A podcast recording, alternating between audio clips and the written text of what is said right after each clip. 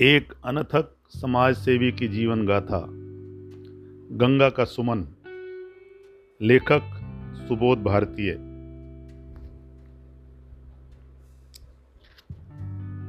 यह जीवन गाथा है एक ऐसे व्यक्ति की, जो एक अत्यंत साधारण परिवार में जन्मा और अपने निस्वार्थ सुकर्मों से महान बना।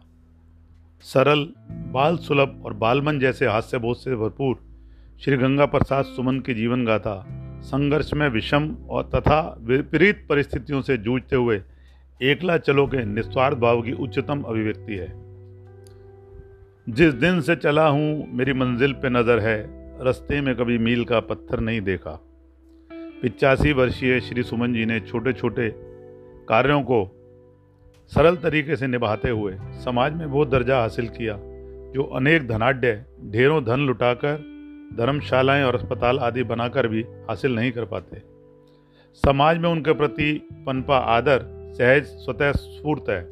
उन्हें वार्षने समाज का आधुनिक संत कहा जाए तो अतिशोक्ति न होगी।